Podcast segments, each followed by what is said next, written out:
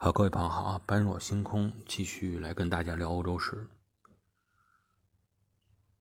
上一期节目咱们说到，说这罗马军舰遇到凯尔特人军舰以后，感觉到非常的头疼。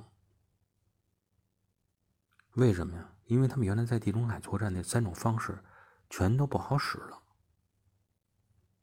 要么是撞对方的这个军舰太高大威猛，撞上去没什么反应，自己的撞角倒折了啊，船只也受损了。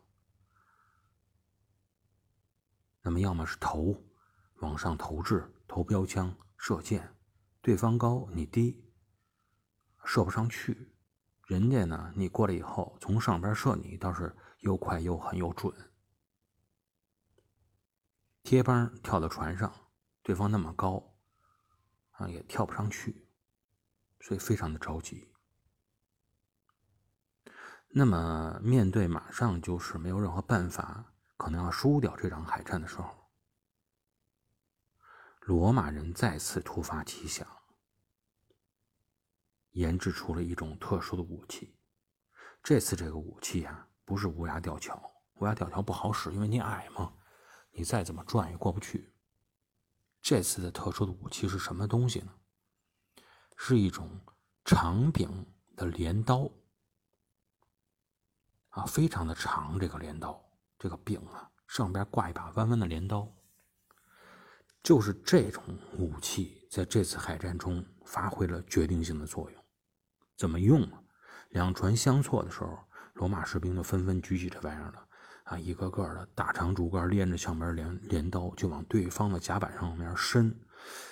这凯尔特人不知道什么意思，这是怎么着？这是割麦子还是要收割呀？这船上也没有这个，没种粮食。后来才发现，这镰刀干嘛用的？伸上去以后，你不是帆船吗？你不是皮帆那么大吗？你要想控制这种皮质的帆，你得有很多的绳索给固定和调整啊，你才能掌握这种帆起帆落啊，掌握帆的方向，让船只运动。密密麻麻的绳索，这些镰刀上去了，开始勾住这些绳索了啊，一边错一边蹬，实在不行呢，绳索也粗啊，怎么弄啊？开足马力，罗马军舰不是灵活吗？速度快吗？直接开足马力，蹬着这竹竿，蹬着这个长镰刀往前滑行。结果呢，纷纷把这些帆索啊，全部都给扯断了。那么这种情况大家就能想象出来了，这些皮质的巨大的风帆不断的翻索啊，陆陆续续的断掉，全部出现什么样呢？呼啦呼啦全都落下来了。凯尔特人回头一看，哎，自己这么雄伟的这么一艘艘帆船都变成什么样子了？变成一个一个上面还露着一个桅杆的一个巨大的木箱子漂浮在海面上。完全不听使唤，不能动。在这种情况的破坏下呀，凯尔特人啊彻底疯掉了。这整个就是一个漂浮在海面上的靶子，直接等着罗马士兵进行攻击。攻城这种方式，罗马士兵是得心应手啊。既然你已经停下来了啊，你已经没有什么优势了，就直接攻城吧。什么挠钩啊、技巧啊、攀绳啊、攀岩啊都上，直接到了船上以后呢，凯尔特人就不是对手了。本身凯尔特人也怂，全部啊基本上都被歼灭了。这些凯尔特人，客观来说，如果说凯尔特人在发现这种问题的时候，我去跑能不能留下来，这也是有的朋友在探讨的问题啊。应该说当时罗马军舰大概有100多艘，凯尔特人呢之前说了220艘，怎么着1对1呢我也能跑出一半多，但结果呢非常的不理想。对于凯尔特人来说，就是他们运气不足，运气站到了罗马军队那一边。当部分还没有加入战斗的凯尔特舰队准备要扬帆远航，赶紧跑回到大不列颠群岛的时候，却发现海面上一丝风都没有了。这么大的船只，这么大的帆，依赖的就是风帆。风平浪静的这种大洋上，对于他们来说就是噩耗的一个宣布。再看看罗马军舰，同样也是没有风，同样应该也是运动起来是非常困难的。但是我们之前说过，他们有桨，有非常多的桨手在地中海的船上。地中海啊，它的船特点就是虽然帆不大，但是桨手多。因为本身地中海经常就是风平浪静，你没有桨的话，它是不可能全靠风来航行的，那得等到什么时候？大概啊，罗马军舰的这种带桨手的船只什么样啊？跟大家简单说一下，左右两边各3层，全都是小窗口，从这窗口里伸出了不同长度的桨，大概呢一边150人吧，一共300人。直接插到水里，插到海里，开始滑行，速度也是相当的快，非常好使。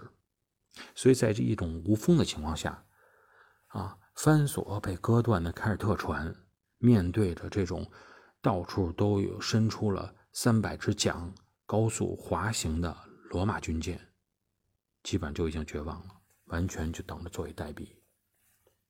整个海战历时了多长时间？非常短，半天的时间，凯尔特人就遭受到了致命的打击。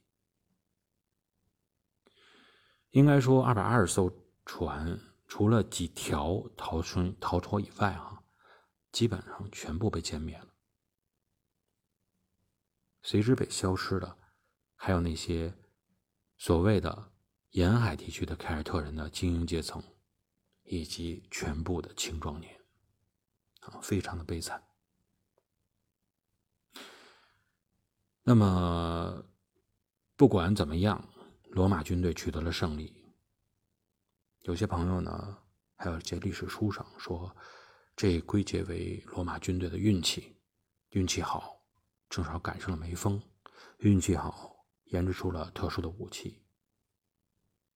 但是我看，起码呢，跟运气没什么关系，倒与两方面有关系。第一，就事论事，就这件事情来看，我们应该说战略方针很重要，方向非常重要，但是细节决定成败。如果他不去研制出怎么样对付对方高大船只的这种细节上的操作，你战略再方向再正确，最终你也战胜不了对手。另外一个呢，我觉得更加重要的问题，就是这种长柄镰刀，与其说它是细节创造性研制出来的武器，不如说它是罗马帝国务实、敢拼、敢于确定正确方向而不断前行的一系列正确决策的一个体现。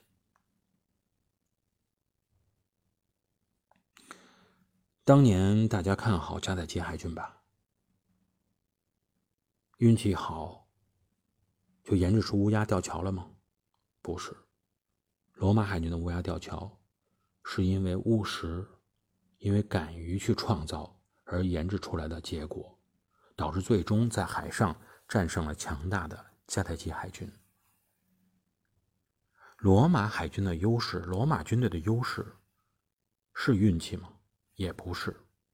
从我们之前说过的那些历史来看，罗马舰队多次遭受过海上风暴的袭击，并且曾经全军覆没过，但直到今天，此时此刻，他们依然能一次次扬帆起航，那绝对不是运气，而是实际上在里边有一个健全的、明智的、高效的、务实的机制在里边起的作用，推动着这个帝国在前行。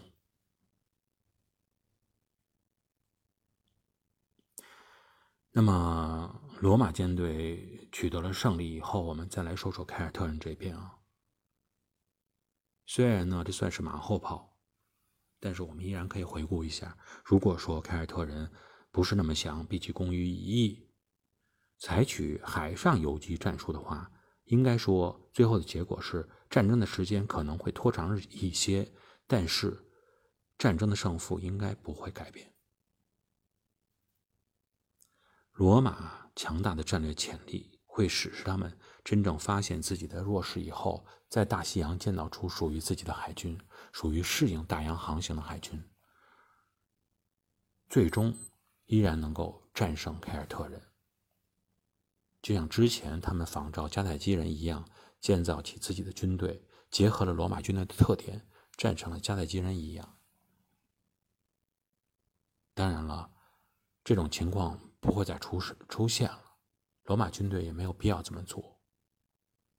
毕竟凯尔特人输掉了这场战争。那么面对后边的战况，罗马人究竟要面对是怎么样的一场后边的凯尔特人对于他们来说的这种关系的处理，以及后期这些残余的一些凯尔特人又应该怎么样来去应付他们，采取什么样的方法来继续巩固凯撒所创造的奇迹，所打下的地盘。我们在下期节目中跟大家继续来探讨，感谢各位的收听，下期节目我们再见。